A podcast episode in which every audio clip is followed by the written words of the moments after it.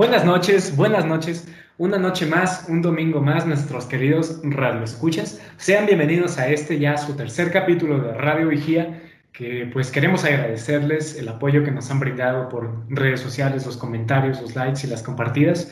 De verdad que nos han ayudado bastante en estos últimos días con eso. Em, me acompaña esta noche y como todas las noches el señor Marco de Natural. ¿Cómo estás, hermano? ¿Qué tal? Muy buenas noches amigos, aquí en un nuevo episodio con su servidor Marco de Natural. Bienvenidos a Radio Vigía. qué bien, qué bien. Eh, nos acompaña esta noche también el señor Out of Dharma. Buenas noches a todos. ¿Cómo están? Espero que disfruten este tema que vamos a tratar hoy. No, pues me, quitaste el aliento de la emoción. bueno, y pues eh, lamentablemente el señor Absolute Moon ya no nos acompaña porque cambió su seudónimo a Moon. Démosle la bienvenida al nuevo personaje. ¿Cómo estás, hermano? ¿Qué tal? Buenas noches, queridos Radio Vigías. Pues aquí un día más y primer día de podcast renaciendo con un nuevo nombre. bueno, queriéndole recordar otra vez, como dijo Tobito, estamos gratamente agradecidos por todas sus visualizaciones, por todo el apoyo que nos están dando. Estamos muy felices y de verdad queremos seguir eh, dándoles el gusto de, pues, este, esta familia, de esta, creación de esta familia que, que están haciendo. Así que gracias. Sí, eso es bueno, ¿no? O sea, esta familia que pues básicamente es de esparcir el conocimiento, ¿no? De esparcir los diferentes puntos de vista, de escuchar qué es lo que opina una persona, qué es lo que opina otra persona, porque como ya lo dijimos en un principio, no hay una verdad absoluta, solo la verdad que tú quieras creer. Y bueno, para empezar, eh, vamos con el tema de hoy, Roswell. ¿Qué te dice Roswell? Es un accidente. ¿Pero qué? El incidente ovni de Roswell de 1947 ocurrido el 2 de julio, que pues este, podemos decir que lo hacemos ahora porque eh, estamos próximos al aniversario de Roswell. Y bueno, pues este... ¿Qué nos dice esto? De una supuesta nave extraterrestre que se estrelló en las cercanías de Roswell, Nuevo México. ¿Qué te dice Roswell?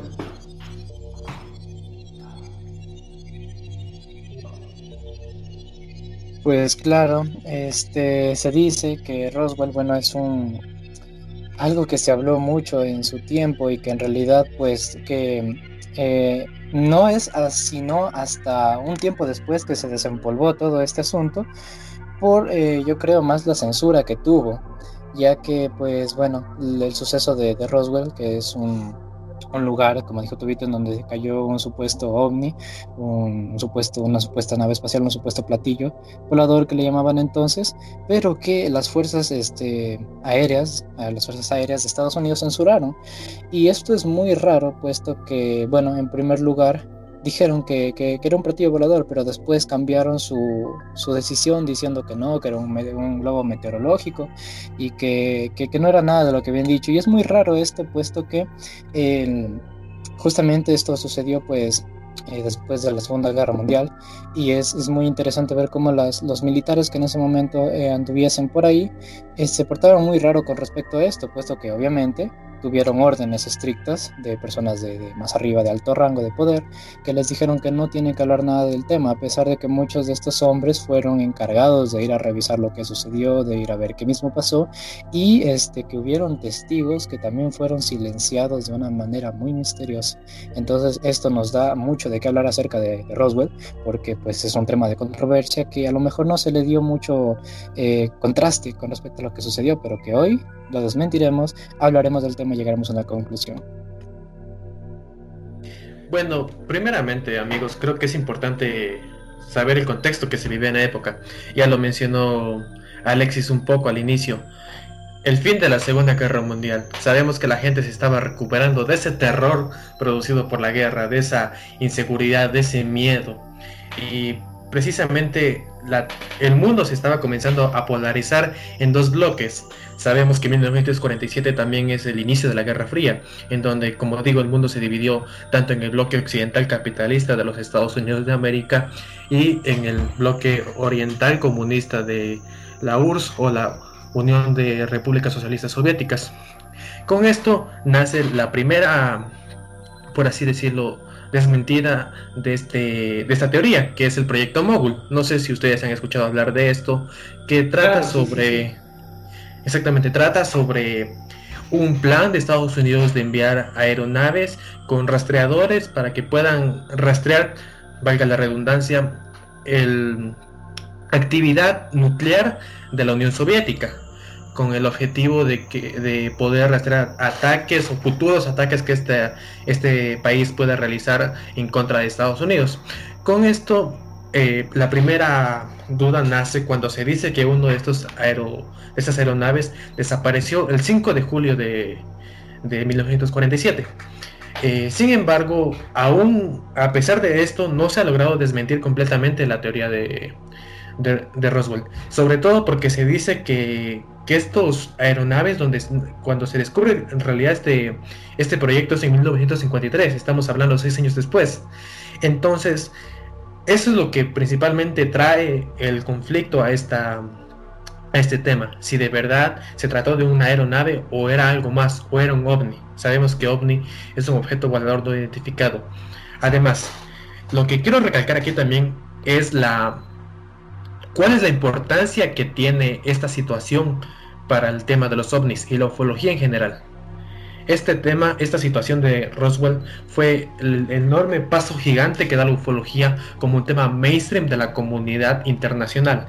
Con un tema mainstream me refiero que es un tema hablado por todas las personas, que desde los niños que, sueñan y vengan con las nubes se pregunte qué, qué sucede ahí, que desde un adulto que también mira el cielo y se pregunte y como nunca se había preguntado en su vida si de verdad existe algo más allá afuera. Y así, y como mencionó Alexis, este tema se, apaga un poco hasta los 70, cuando existen precisamente los, los estos investigadores Stanton Friedman y William Moore, cuando hacen una investigación, exactamente hacen una investigación y se encargan de entrevistar a varios eh, personas que fueron testigos de, esta, de la caída del, de este objeto volador no identificado en Roswell. Lo que dice es que se encontraron metales diferentes a los de un aeroplano que se utilizaba para este proyecto Mogul, que asimismo ellos aseguran fielmente que hubieron incluso hasta encontraron eh, cuerpos en esta en esta caída que precisamente son estas imágenes que falsas o no pero se dice que existieron estas imágenes. Entonces, creo que eso, este tema como tal, desde ahí, desde el primer paso que da la ufología, hacia, hacia un mundo mainstream, y desde ahí ya se generan muchas dudas. Y creo que para, para que cada uno de nuestros escuchas que, que están presenciando esta, esta tertulia, lo primero que deben preguntarse es que si de verdad creen que existe vida extraterrestre. Desde ahí podrán partir para saber si creer esas teorías o simplemente decir que no, que tiene su explicación lógica antropocéntrica. Y bueno, creo que primeramente es indispensable partir de ese lugar para tratar de entender la situación que, es Roswell y que, y que es la ufología para los años venideros. Creo que tendremos que pues decirle bien a los radioescuchas, ¿no? Hay que saber diferenciar qué es un ovni y qué es un extraterrestre. Muchachos, un ovni es un objeto volador no identificado hay gente que confunde el término ovni y lo asocia enseguida con una criatura verde de ojos saltones. No, un ovni es un objeto volador no identificado, que es lo que pasó en Roswell. Ahora, empecemos con Roswell. O sea, bueno, em, ¿qué pasa en Roswell? Matt Bracel es un granjero, el cual pues una mañana se despierta y encuentra varios eh, trozos de metal esparcidos por su granja. Entonces él los coge, o sea, son testimonios. Él cuando lo revisa, dice que era un tipo de metal que tú podías doblar, ¿sí? Tú podías doblar y estos metales este, tenían una memoria de forma. No sé si me explico. Es como este tipo de material que pues viene hecho de una forma ya predeterminada, que por más que tú lo dobles va a volver a esa forma. ya. Es esto, pero en metal. Entonces, pues él se friquea, ¿no? Dice, puta, pues voy a llevar esto pues, al, donde el sheriff, ¿no? Que en ese tiempo, pues es lo que había. Lo lleva donde el sheriff. El sheriff al revisar esto dice, no, puta, esto es algo más, esto no, es, esto no puede ser algo normal, esto puede ser tal vez del ejército o algo. Entonces deciden llamar al ejército. ¿Qué pasa? Llega el ejército y aquí quiero recalcar un nombre. Philip Corso. Philip Corso, un ufólogo militar. Él sacó un libro llamado El día después de Roswell, donde explica todo lo que pasó en ese día, pero desde su percepción. Nos dice, pues como ya lo dije, de una supuesta nave extraterrestre que se estrelló en las cercanías de Roswell, Nuevo México, del año 1947, el cual nos dice que el, ejército se llevó las, los restantes de esta, de esta nave, o sea, los, los escombros, se puede decir. Recuperaron esto y bueno, la recuperaron para el gobierno estadounidense. Fue llevada a una base que era la misma base de Roswell, no recuerdo bien el nombre, pero era una base que para ese tiempo era la única que manejaba eh, las bombas nucleares. Entonces, ¿para qué se llevan estos restos? Para, bueno, tiene dos, este, dos respuestas. Una, para evitar el pánico de la gente. Debemos recordar que en 1938 hubo una legendaria transmisión de radio llamada la transmisión de la Guerra de los Mundos. ¿Y qué es esto? Esto es algo gracioso, porque cuando transmitieron esto era una...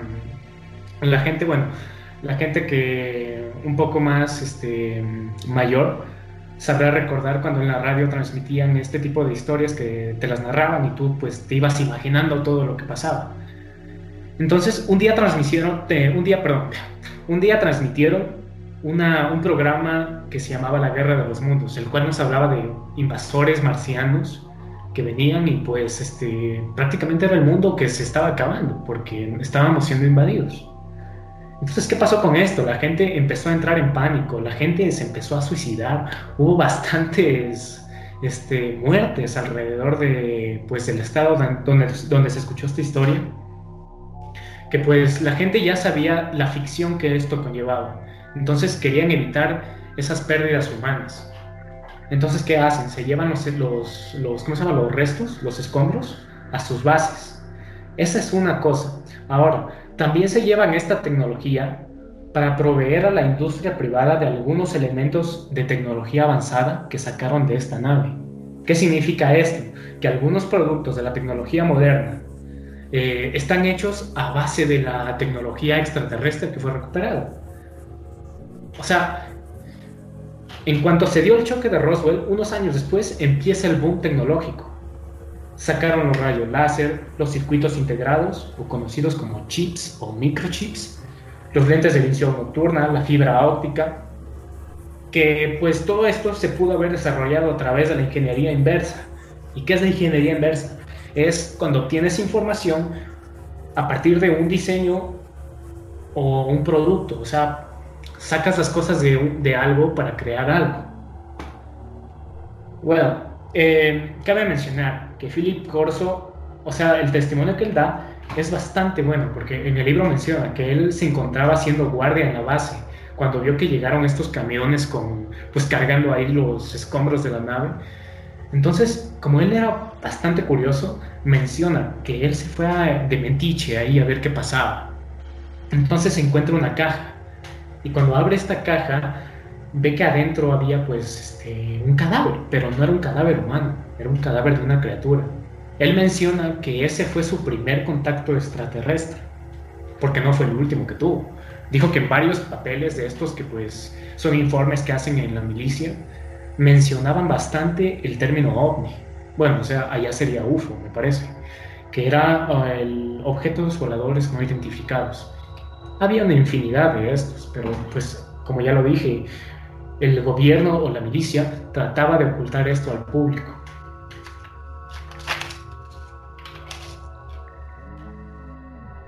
Claro, y bueno, también otro testimonio que ahorita que lo dice Tobito, pues tiene que ver bastante con, con lo que, con lo que dice.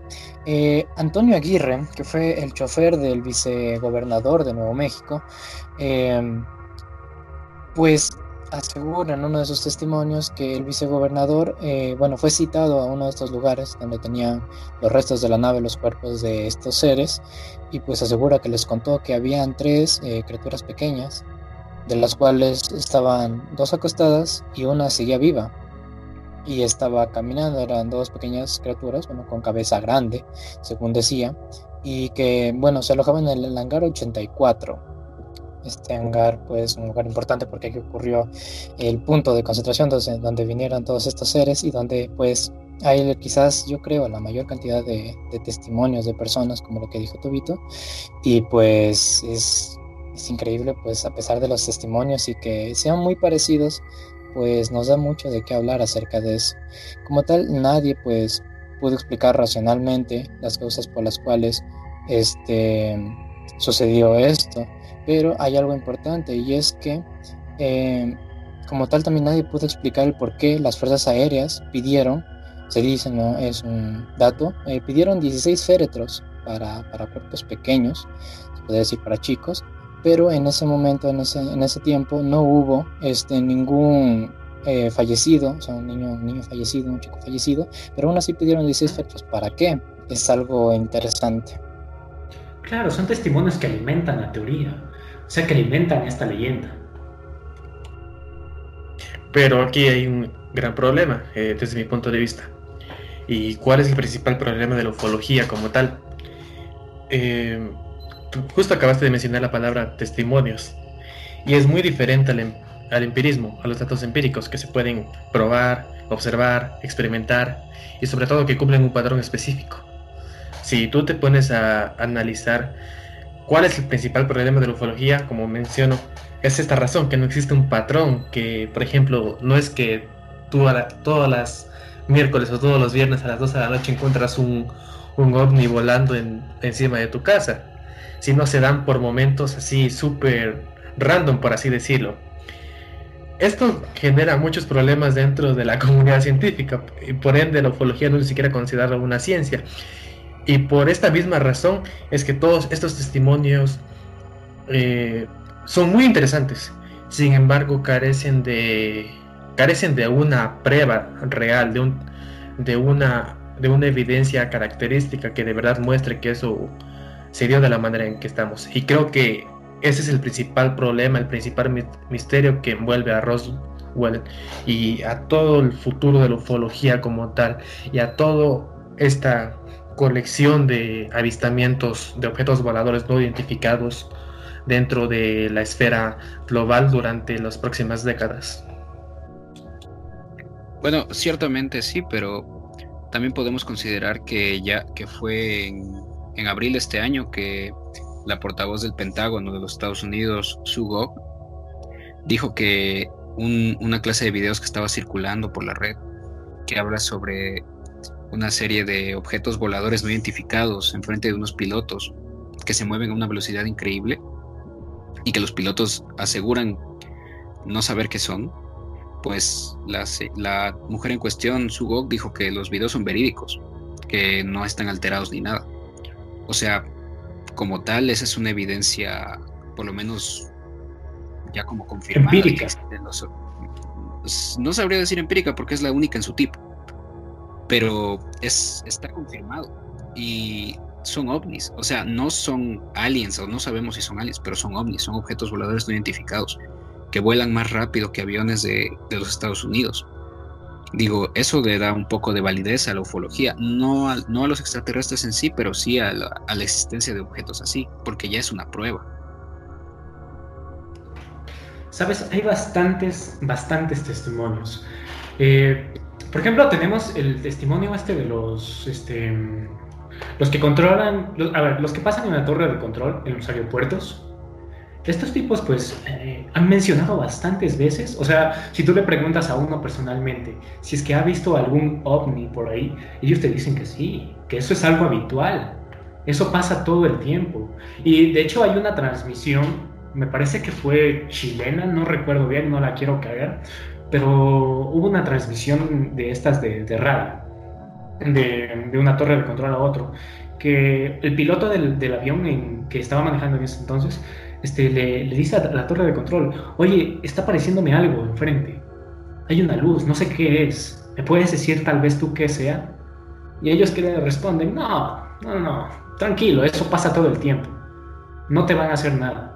Entonces es como que, puta, y ellos tienen una política de que no pueden soltar o no pueden decir nada de eso, pero esto fue grabado y lo publicaron a tiempo. Entonces, eh, como ya lo dije, son testimonios que son, provienen de gente a la cual es difícil no creerles. Por ejemplo, de Roswell mismo, Charles Fox, un ayudante de sheriff del pueblo, contó que todo, o sea, contó todo lo que verdad, todo lo que observó ese día y en jornadas posteriores incluso. Son testimonios que alimentan la incertidumbre. Todo este testimonio pasó en 1999, o sea, ya fue tiempo después de, fue bastante tiempo después del accidente. Pero él nos dice, habían más de 300 soldados cuando él llegó al lugar, pero no había rastro alguno de un globo meteorológico, como lo mencionaron al principio, sino algo distinto. Según expresó, estaban arrastrando una criatura grande. Él pudo divisar cuerpos de aproximadamente un metro y medio de altura, color marrón como si hubiesen estado debajo del sol, o sea, como si se hubiesen quemado. Bueno, pues, o sea, puta, son este tipo de testimonios, son joyas, yo les diría, que, o sea, a mí personalmente se me hace un poco difícil no creerles, porque, sabes, fue el ayudante de un sheriff. Incluso si, si no te convence esto, tenemos el testimonio de un astronauta. Loco, ¿cómo no creerle a un astronauta? De la misión Apolo 14, el doctor Edgar Mitchell. Bueno, aunque él no fue un testigo directo, él ha afirmado que Roswell fue un verdadero incidente y basado en contactos que este pues, doctor tiene en el, en el gobierno, que cabe mencionar que son de un alto nivel, afirma que hay una organización paralela e independiente al gobierno que realiza experimentos con tecnología extraterrestre, pero que no pueden ver la luz. O sea, porque es una organización secreta. Entonces, todo esto, eh, pues, ¿cómo les digo? Estos testimonios salieron a la luz cuando la teoría de, bueno, cuando la historia de Roswell ya dejó de tener un poco de menos de importancia, o sea, ya se dejó de hablar, pero salieron años después y el interés se volvió a reactivar con Roswell. O sea, también cabe mencionar, pues, este, que Roswell tomó más importancia en 1980, tras haber ocurrido un incidente parecido en Rendlesham. Lo conocen como el Roswell inglés, ya que pues este, solo empezaron a aparecer varias luces en el cielo y pues toda la policía pues estaba como que, chucha, ¿qué pasa aquí? Pero no supieron darle una explicación. Bueno, pues, como ya lo dije, son, teorías que, alimentan, bueno, perdón, son testimonios que alimentan esta teoría, que le, puede que le den un poco más de credibilidad o puede que se autocontradigan. Pero bueno, eh, quiero pasar con Alexis, va, perdón, con Moon. Quiero pasar con Moon, que pues por ahí trajo a un invitado, el cual pues nos quiere compartir su testimonio. Claro, este, bueno, a mí me gustaría darle la bienvenida, la entrada a un querido amigo y participante en, esta, en este episodio de, Radio Vigía. Eh, nos va a acompañar desde Panamá. Quiero darle pues entrada a Michael Saldaña. ¿Cómo estás, hermano? Bienvenido, Michael. Buenas noches, muchas gracias por la invitación. Es un privilegio poder estar aquí hablando con ustedes. Eh, muy bien, ¿con qué puedo comenzar? ¿Qué, qué es lo que lo que más intriga da. Hay mucho, mucho que destapar de este tema, hay mucho que, que, que excavar y muchas cosas que se han dicho, muchos estudios que se han hecho, eh, un montón de información que hay que recopilar. Ya varios de esos datos han sido expuestos en la presentación de esta noche, como lo del astronauta Edgar Mitchell, que lamentablemente murió en 2016 y nunca pudo dar eh, las evidencias para corroborar lo que él dijo. Hay nombres que también vienen a la situación como Jack Bannett, eh, Barney Barnett, eh, Ray Santilli, que son personas que también están involucradas en este caso de Rushmore, de, de Roswell, perdón, se me confundió el, nombre. Jack Bannett es el ex cámara de las fuerzas especiales que dice tener una cinta oficial de, de estos extraterrestres. Barney Barnett es un ingeniero que vio los cadáveres de, de esa noche y Ray Santilli es un productor de televisión que dice tener las películas de las autopsias, las cuales reveló, pero eh, después de un tiempo se verificaron que eran falsas. Sin embargo, él también dice que no pudo dar las originales porque el gobierno se ve inmiscuido eso, en eso para poder como que tapar totalmente y creer que es una mentira hacia el público y que en realidad no hay ninguna verdad eh, acerca del tema. Por otro lado están más testimonios como el de Charles Pogus, quien dice que claramente ya lo, lo dijeron hace, hace poco, eh, vieron cuerpos de metro y medio con, pieles, con pies iguales a los de nosotros, que tenían un color marrón más o menos en la piel, y donde en vez de sacar un globo meteorológico, eh, sacaron un objeto mucho más grande, como de 30 metros, prácticamente indescriptible para esos años. Eh, muchos de estos datos, este en específico se puede eh, corroborar en el libro de los ovnis de hoy, 70 años de mentiras, desinformación e encubrimiento gubernamental. Y bueno, este es un tema bastante complicado porque hay creyentes, hay no creyentes, hay personas que, que les da igual porque no aporta nada, pero siento que eh, indagar un poco en los misterios de la vida es importante. Eh, y para tener algo de credibilidad de los misterios de la vida hay que tener un poco de fe. Y sin la fe no, no, no se podría corroborar muchas de las cosas que se han corroborado científicamente. Mi lado creyente me dice que no estamos solos en el universo, que debe haber alguna razón para que estos sucesos paranormales estén, eh, valga la redundancia, suscitando en nuestro planeta. Y me puse a hacer una pequeña investigación y resulta que prácticamente los sucesos paranormales acerca de ovnis suceden cuando Marte está en un punto muy cercano a la Tierra. Eh, por ejemplo, el caso Roswell sucedió más o menos un 2, 3 de julio de 1947. En ese momento, la Tierra y Marte estaban demasiado cerca, muy cerca. Lo que yo no sé si eso sea cierto, pero si tal fuera el caso, en este año, el momento en el que tendríamos un acercamiento hacia Marte, eh, sería más o menos para los meses de septiembre, octubre o noviembre, por allá. Entre septiembre y octubre diría yo. Finales de septiembre, principios de octubre y así.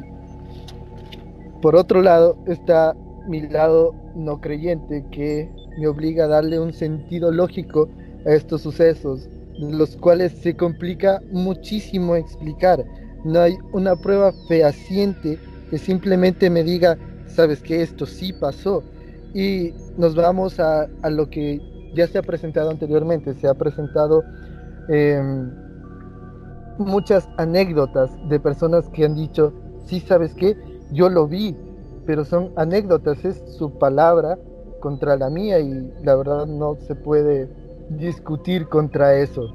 Es una cuestión ya simplemente de fe, de creencia y por ahora no se ha demostrado, pero sería increíble que se pudiera demostrar. Wow, vaya, Michael, eh, puta, qué cabrón. Oye, te, pues, te mamaste, muchas felicidades, loco. Me gustó lo que nos dijiste de que justo cuando pasó lo de Roswell, eh, Marte y la Tierra estaban en un punto que estaban eh, muy cercanos. ¿Y cómo lo relacionaste con que en septiembre y octubre de este año podría llegar a pasar algo similar a Roswell o algún evento que pues este, incremente un poco la, teoría de la, de la, ufología, como dijo Marquito? Definitivamente, no, no, este, este año está lleno de sorpresas, así que aparte de la investigación de, de ver si en realidad estaban cerca en el 47 Marte de la Tierra, quise ver ya que este año está lleno de sorpresas, para qué mes más o menos eh, estaríamos viendo algo parecido. No me sorprendería si es que sucediera. O si no sucede, bueno, pues no sucedió, pero esa sería más o menos la fecha para estar pendiente. Wow, loco. Qué bestia. De hecho, te queremos agradecer. Muchas gracias por compartir tu, conocimiento. Pero antes que nada, me gustaría saber qué opina el resto de los muchachos. Chicos, ¿qué, ¿qué, tienen que decir contra esto? A mí, a mí me fascinó. Michael, soy tu fan. Muchas gracias, gracias. Eh, bueno, primeramente quería agradecerle a Michael por estar aquí. Eh, para mí fue una sorpresa que esté presente en este programa y de verdad un gustazo increíble. Eh, bueno, eh, primeramente quiero topar el tema de la curiosidad que existe entre que justo cuando suceden estos hechos es cuando la Tierra se encuentra en una cercanía con Marte. La verdad, o sea, en caso de ser cierto, estamos ante una un patrón increíble, o sea, una muestra increíble de que hay algo mucho más grande que tal vez desde que tal vez lo que nuestro punto de vista antropocéntrico quiere quiere creerlo eh, partiendo desde eso es cierto eh, yo yo quería expresar ese esa concordancia con Michael cuando dijo que que siempre para las cosas hay que ponerle, hay que ponerle un poco de fe porque así es como se han logrado los grandes descubrimientos científicos. Y bueno, con eso también quería respaldar un poco a lo que dijo Tobías hace unos momentos atrás. Eh, yo no soy escéptico ante este tema. Yo comparto e incluso tiendo a creer que existen estos objetos voladores no identificados y que su, su función, su, su, razón de estar ahí es, mucho más grande de la que nosotros podemos conocer. Eh, precisamente quería yo llegar al tema de, de si, no sé si se han preguntado ustedes que en estos últimos años la incidencia y la, o el avistamiento de ovnis ha descendido notablemente. ¿Ustedes se han puesto a pensar eso? Sí, este, justamente, bueno, le voy a dar paso a, Out of Dharma, por favor. Mira, este, bueno, la verdad es que a mí también me, sorprendió bastante ver que Michael estuviera en esta llamada. Y fue una sorpresa muy grata, la verdad. Aparte de todo lo, todo lo que aportó. Porque a pesar de que, a pesar de que lo que dice Marco es cierto, que últimamente pues los, los videos de, alienígenas están descendiendo en cantidad.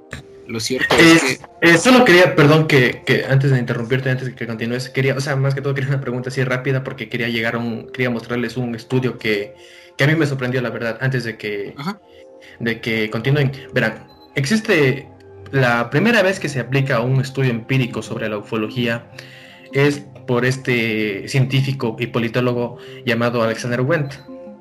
Él hace un estudio en el que revela que el patrón de avistamientos de ovnis se ha mantenido constante, es decir, no ha habido un descenso notable como muchos lo creen, lo creen asegurar. Incluso existe el respaldo de varios eh, personas importantes, tal como un ex mandatario eh, de Polonia llamado eh, llamado perdón este Jech Walesa el cual revela que los avistamientos de los ovnis han sido tan comunes ahora como antes, simplemente que los gobiernos han sabido ocultarlos de mejor manera. Esto ha sido también respaldado por el ex ministro de Seguridad de Canadá, Paul Hilbert, el cual también señala exactamente lo mismo. Eh, respaldado obviamente de otras revelaciones que bueno, esto les explicaré después. Bueno, lo que quiero recalcar con el estudio de Alexander Wendt más que todo, el, estudio se llama Soberanía y OVNIs, en el cual muestra que muestra que la ufología como tal sí puede ser respaldada empíricamente.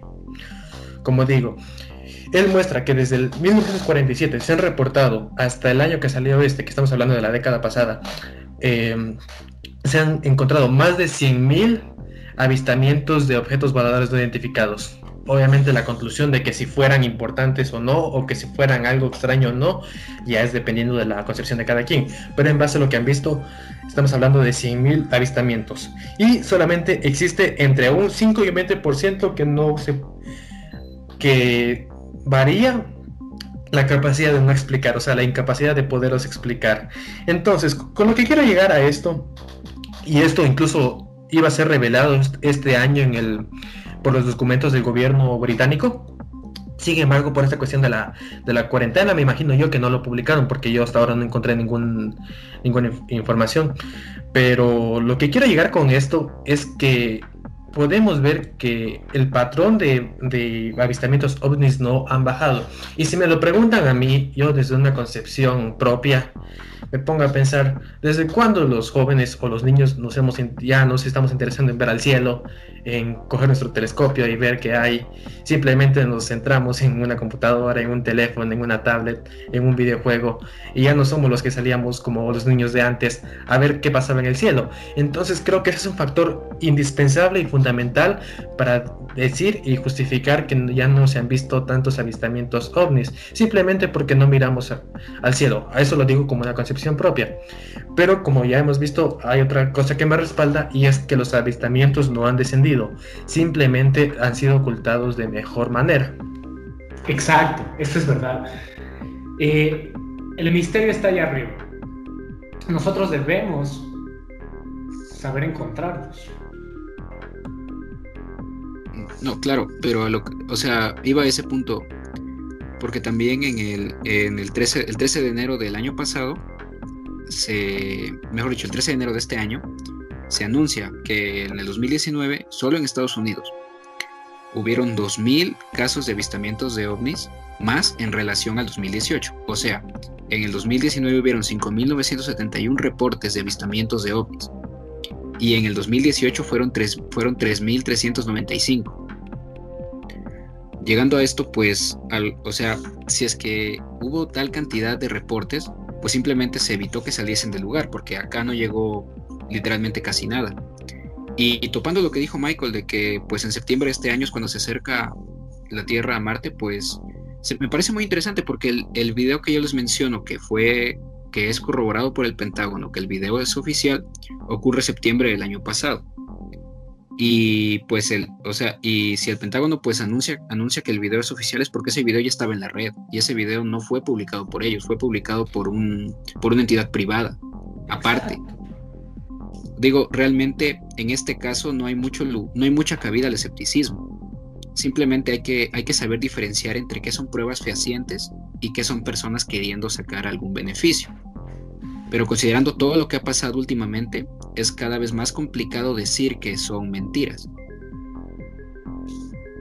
Sí, tienes, tienes toda la razón. De hecho, esto es algo que mencionó Michael en el, en el ocultamiento extraterrestre, que pues empezaron a hacer el falso negativo, el cual pues básicamente es poner eh, una prueba positiva dentro de un mar de, pruebas negativas. O sea, que tú ves y dices, ah, ese video es falso. Pero entre todos esos videos falsos hay uno que sí es verdadero. Pero está catalogado como falso porque pues está en medio de la falsedad. Y hay que saber eh, ser bastantes, se podría decir, escépticos para saber cuál es el real y cuál no es el real.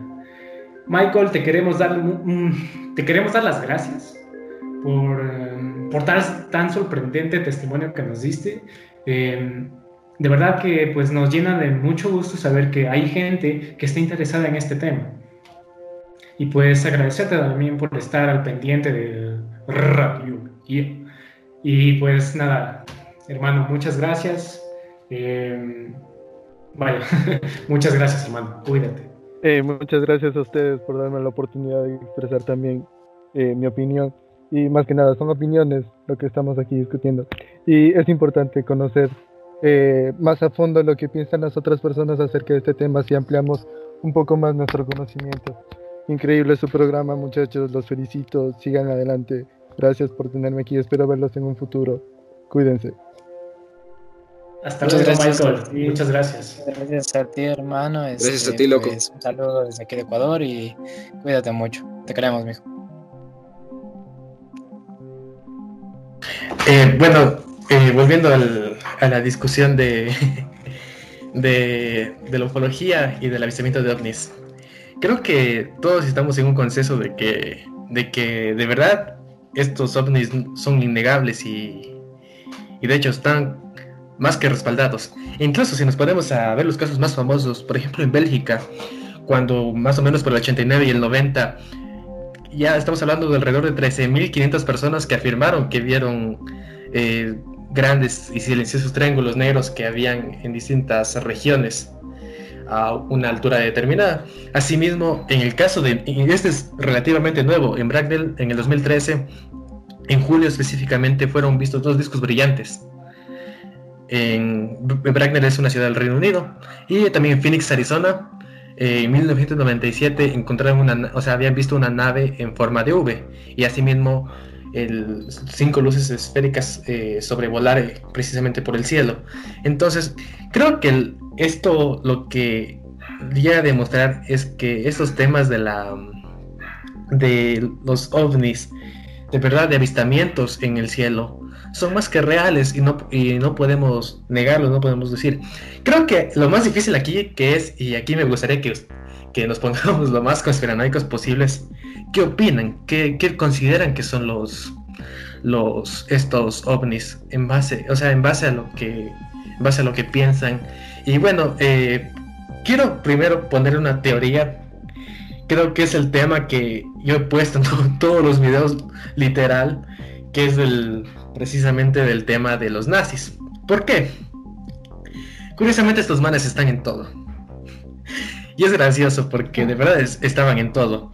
De hecho, según hay reportes, existe esto, el, el régimen nazi de Hitler estaba tan obsesionado con lo sobrenatural o con lo misterioso que precisamente que uno de sus estilos de aviones eran como estilo de platillos voladores. Con, eh, con ¿cuál, es, esta forma de campanas? Perdón, tenía esta forma de campanas, varias naves de, Exactamente. Exactamente. ¿Cuál era el objetivo, según lo que se conoce? Según lo que se conoce, el objetivo de esos era confundir a, las, a los aviones norteamericanos y soviéticos durante la Segunda Guerra Mundial. Ahora, aquí viene lo más, la parte más conspiranoica. Se dice que el fin de la Segunda Guerra, de la Segunda Guerra Mundial, perdón, el Tercer Reich no se destruyó, sino que simplemente quedó en una base aérea en Antártida, como ya mencioné en el pasado episodio de, Radio Vigía sobre el Atlantis. Si no lo han visto, les recomiendo que vayan a ver. Es un episodio sumamente increíble. Perdón. Bueno, a lo, que, a lo que iba con esto es que se dice que en estos tiempos de los 40, 50 y 60, donde se dice que que, han habido mayores avistamientos de, ovnis, no son en realidad eh, ovnis, sino, o sea, no son identificados, sino que son estos aviones del Tercer Reich que todavía seguían dando observaciones por el mundo para tratar de entender qué estaba pasando en lo que es, como sabemos, la Guerra Fría. Ahora, hay que entender tal vez que estas concepciones estamos viéndola desde un punto de vista del, punto de vista occidental. Hay que entender que, este, que el mundo estaba polarizado y que asimismo esas cuestiones de eh, objetos voladores no identificados sucedieron tanto en Estados Unidos como en la Unión Soviética. Es decir, en ambos bloques existen estos misterios de esos objetos. Y bueno, pues creo que para estos últimos minutos de, de, de podcast Pongamos más conspiranoicos, saquemos más teorías, incluso opinemos más sobre qué pueden ser estos objetos. Bueno, pues me gustaría meter esto. O sea, la hipótesis final, la cual pues explica cómo es que los nazis tenían la inspiración de hacer este, este tipo de naves en forma de campana, ¿no? O sea, eso fue mucho tiempo antes del Roswell. ¿Y qué, qué nos dice la hipótesis esta? Que el gobierno de los Estados Unidos ya sabe que los extraterrestres, ya sabe que los extraterrestres nos han estado visitando desde 1947. y que hay una conspiración de ocultamiento extraterrestre. ¿Qué es esto? Varias ideas crearon un movimiento nuevo o una corriente de pensamiento conocido como la nueva era. ¿Y qué nos dicen estos de la nueva era? El gobierno permite tratos con extraterrestres a cambio de tecnología. ¿Qué incluye todo esto? La supuesta manipulación de ciudadanos, abducciones y la famosa idea conocida, los hombres de negro, los cuales se dice están presentes en cada evento que tiene que ver con extraterrestres. De aquí sale lo que mencioné cuando estuvo Michael en la llamada, el falso negativo. El Área 51, y esto es en serio, el Área 51 ha mandado pruebas, o sea, por ejemplo, el, típico video este de la autopsia del alien. ¿Quién no lo ha visto? La que está blanco y negro y sale el ovni ahí, bueno, no, sale el extraterrestre ahí, lo están abriendo, ya, es un video falso esto es un muñeco lo que están ahí pues este, disecando o, o haciéndole la autopsia. Es el falso negativo, como ya lo dije. Ponen una prueba veraz dentro de un mar de pruebas que son falsas. Entonces no sabemos cuál es la verdadera y cuál no es la verdadera. Pero hay una prueba que es positiva, lo cual nos da el indicio de que todo esto es verdad. ¿Cuál es otra cosa que nos, que nos incluye, que incluye todo esto del, del, que el gobierno permite los tratos y esto? El Majestic 2. Según la teoría, nos comunicamos con extraterrestres a cambio de tecnología. ¿Y qué nos dan ellos? O sea, es obvio, o sea, nosotros nos comunicamos con ellos para que nos den tecnología y nosotros ¿qué les damos a ellos? Les damos el permiso de que haya un, un tipo de abducción y hagan pruebas en los humanos. Claro, o sea, no con el propósito de que te devolvemos muerto, no, sino que podemos, pueden hacer pruebas con nosotros siempre y cuando nos devuelvan con vida. Por eso no sé si a alguien en la audiencia le ha pasado que sueña que es abducido y al otro día despierta con moretones en el cuerpo, porque eso pasa.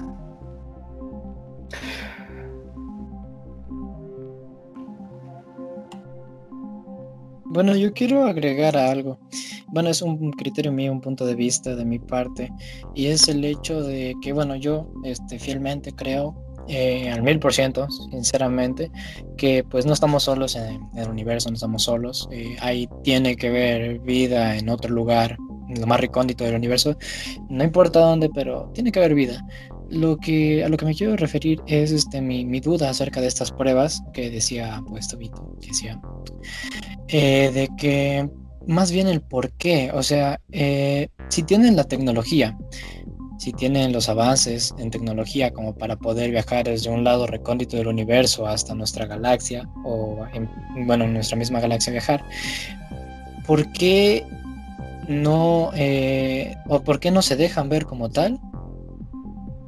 ¿O por qué están, este, o por qué, se, bueno, por qué no se dejan ver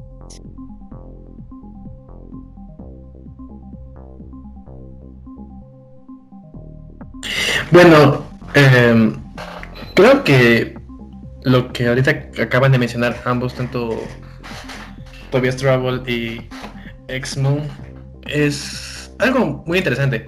Verán, recuerden cuando les mencioné este, este autor, este politólogo Alexander Wendt.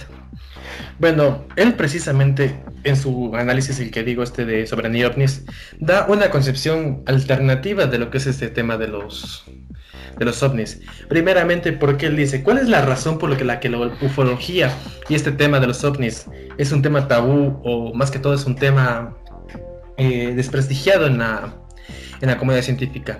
No es por una cuestión netamente científica, como valga la redundancia, sino más bien es una cuestión política. ¿Por qué? Porque según lo que él revela, revela que que el mundo se entere de estos objetos sería un peligro mucho más grande para la soberanía nacional de los Estados Unidos.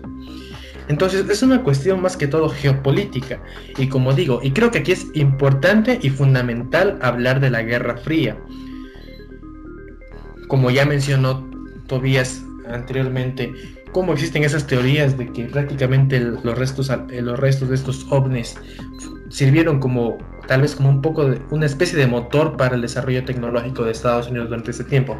Entonces, es evidente que tal vez, en, y aquí me estoy metiendo ya con cuestiones geopolíticas, que de verdad existe algo más allá que por esas cuestiones mismo que estoy mencionando no quieren ser reveladas y por ende es mucho más allá de lo que se piensa.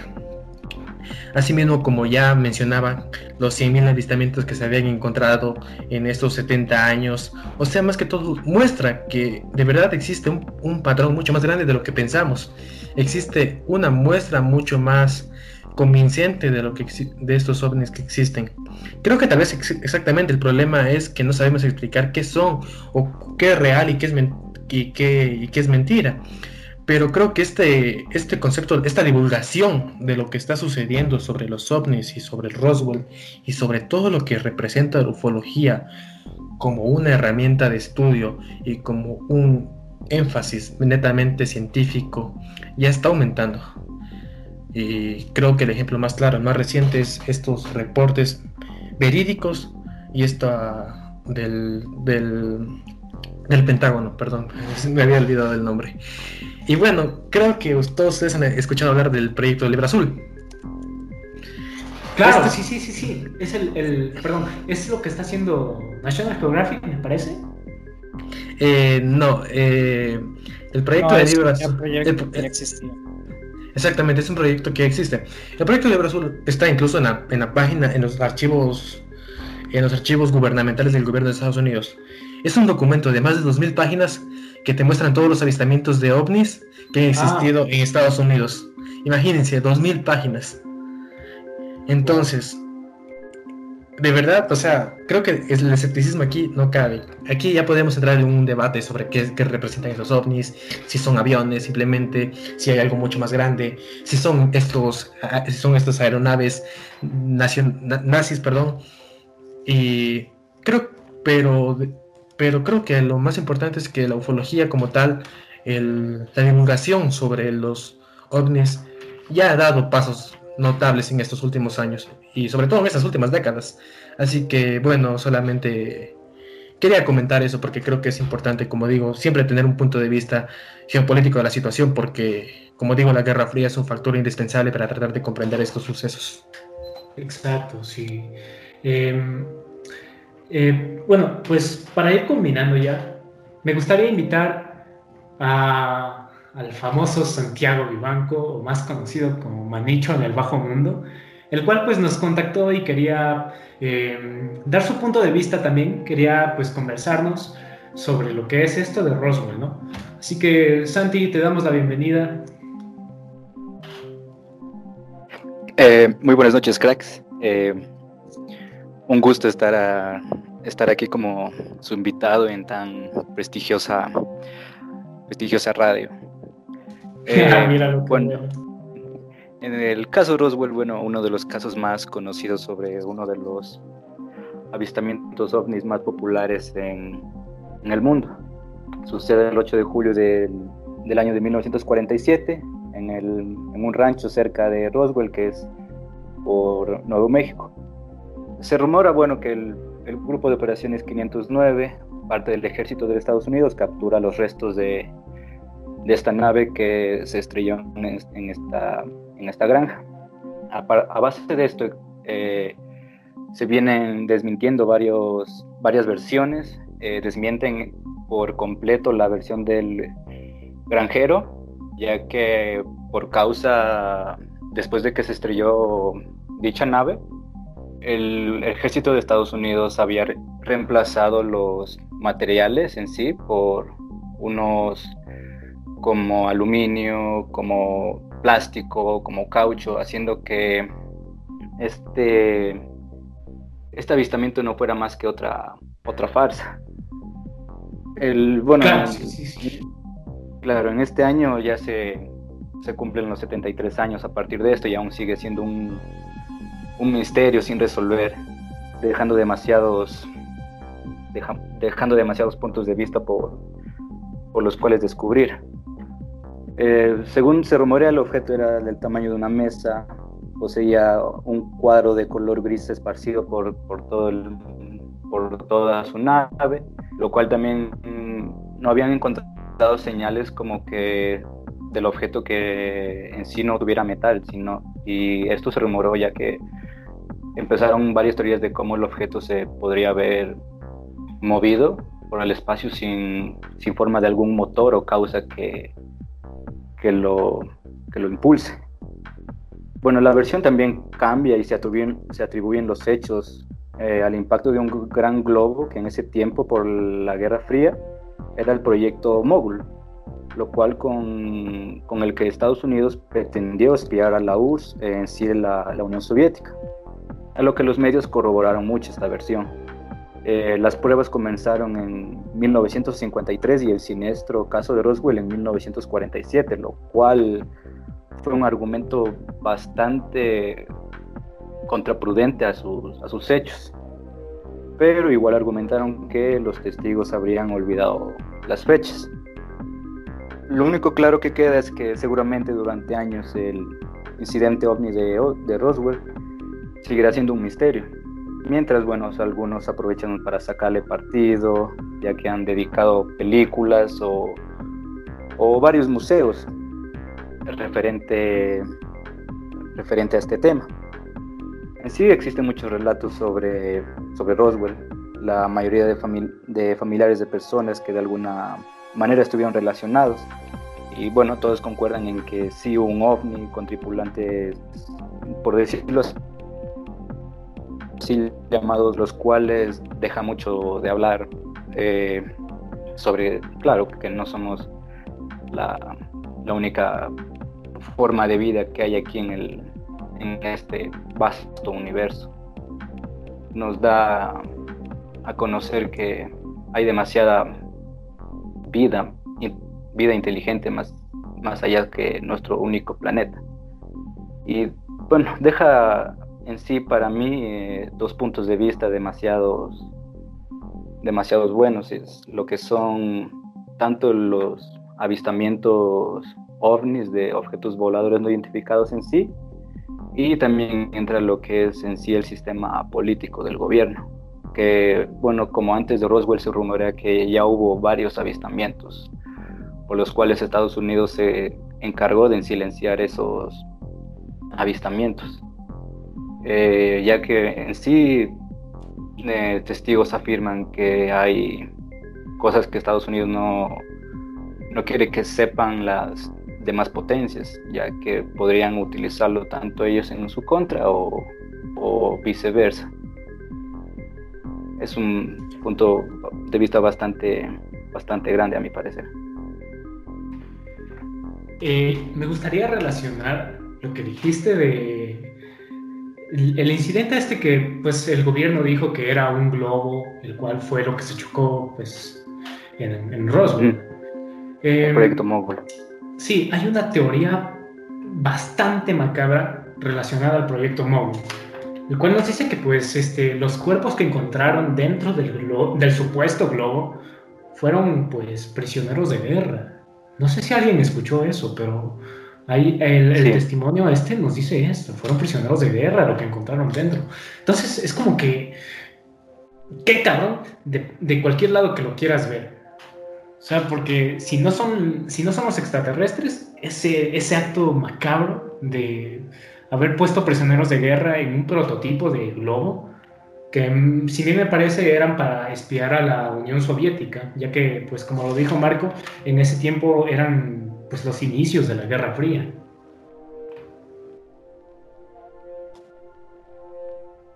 Eh, bueno, eh, sumamente interesante lo que, lo que dijo Manicho.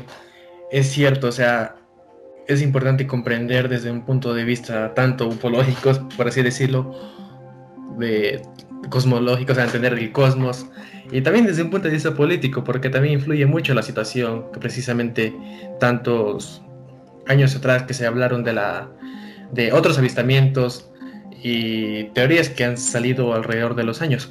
Bueno, em, eh, creo que me gustaría aquí también un poco, solamente de manera general, yo entiendo que muchos eh, radioescuchas nos han de decir, muy bien, hablaron de la Guerra Fría, pero ¿qué es de la URSS, que es la Unión Soviética? ¿Qué, qué sucede con esto?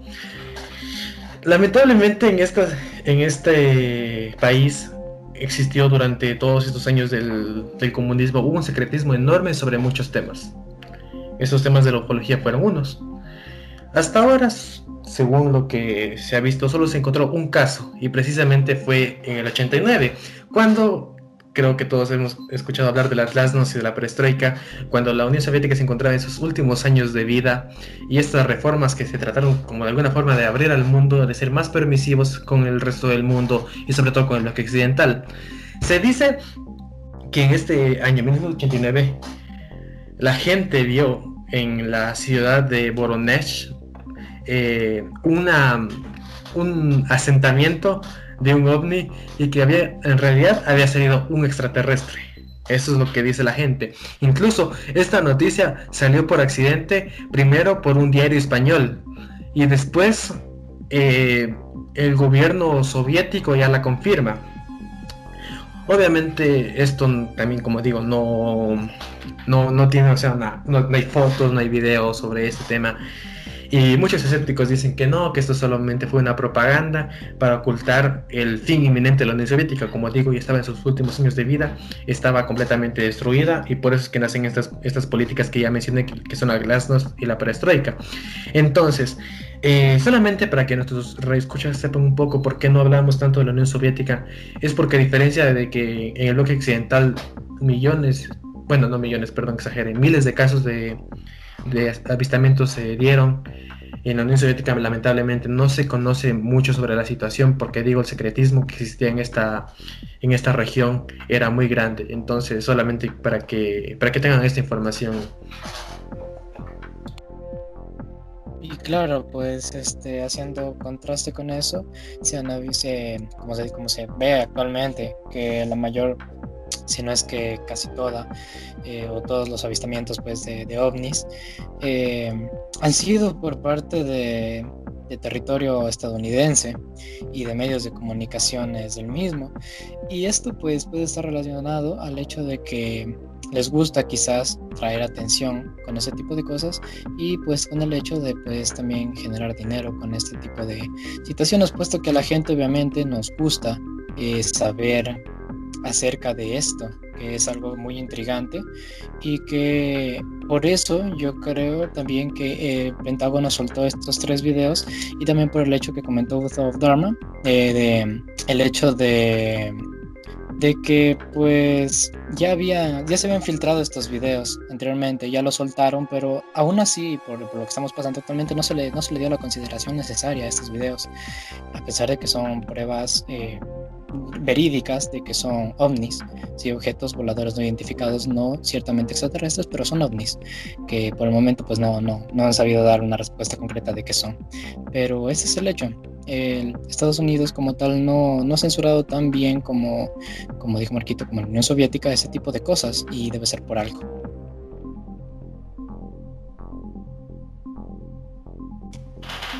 Pues vaya, mm, hay que recalcar que pues Wow, eh, Roswell sacó bastante ramitas, ¿no? O sea, hay, mucha información alrededor de Roswell que, pues, hay que decir, fue un antes y un después en la historia de la ufología.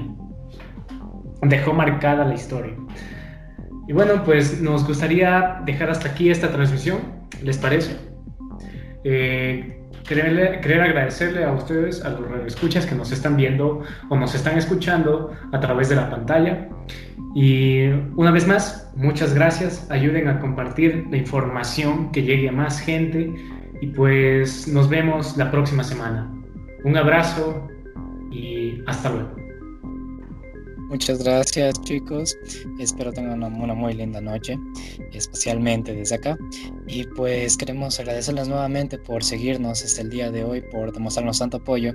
Esta familia pues poco a poco va a seguir creciendo y con ellos pues nosotros vamos a seguir inundándoles de, de nuestros puntos de vista, de información, de cositas que son muy interesantes y que abran la mente.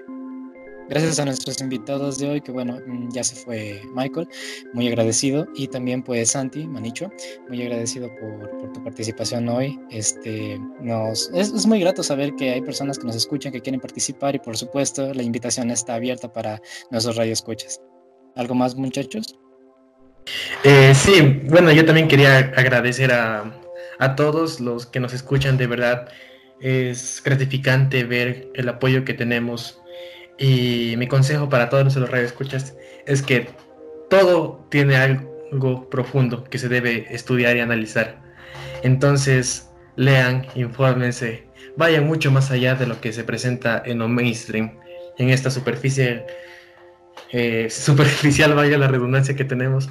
Eh, vayan mucho más allá y exploren porque hay cosas interesantes de las que van a poder encontrar. Asimismo, quiero agradecerle a Manicho por estar presente y darnos su opinión, su testimonio y sobre todo darnos una visión alternativa de la que nosotros podemos tener, porque eso nos ayuda a enriquecer este debate que tenemos, esta conversación que tenemos, y eso es indispensable para cualquier, para cualquier, eh, para cualquier círculo, para cualquier grupo de personas que podamos conversar sobre, sobre cualquier tema determinado. Gracias Manichin por estar aquí y te mando un abrazo enorme. Claro, este, igual muchas, muchas gracias a ustedes por, por haberme invitado a este, como lo había mencionado antes, prestigiosa radio. Eh, claro, fue un tema que fue la causa de, demasiados puntos de vista a partir de, de, esa época. Así que bueno, se los agradezco mucho y a los que a los que están oyendo esta prestigiosa radio no olviden no olviden compartirla con sus amigos para que vaya en crecimiento. Muchas gracias chicos. Gracias a ti, Manicho. Eh, esperamos poder verte, bueno, poder escucharte en un futuro. Y pues nada, buenas noches. Y recuerden, Radio here, haciendo zoom en todo. No estamos solos en el universo.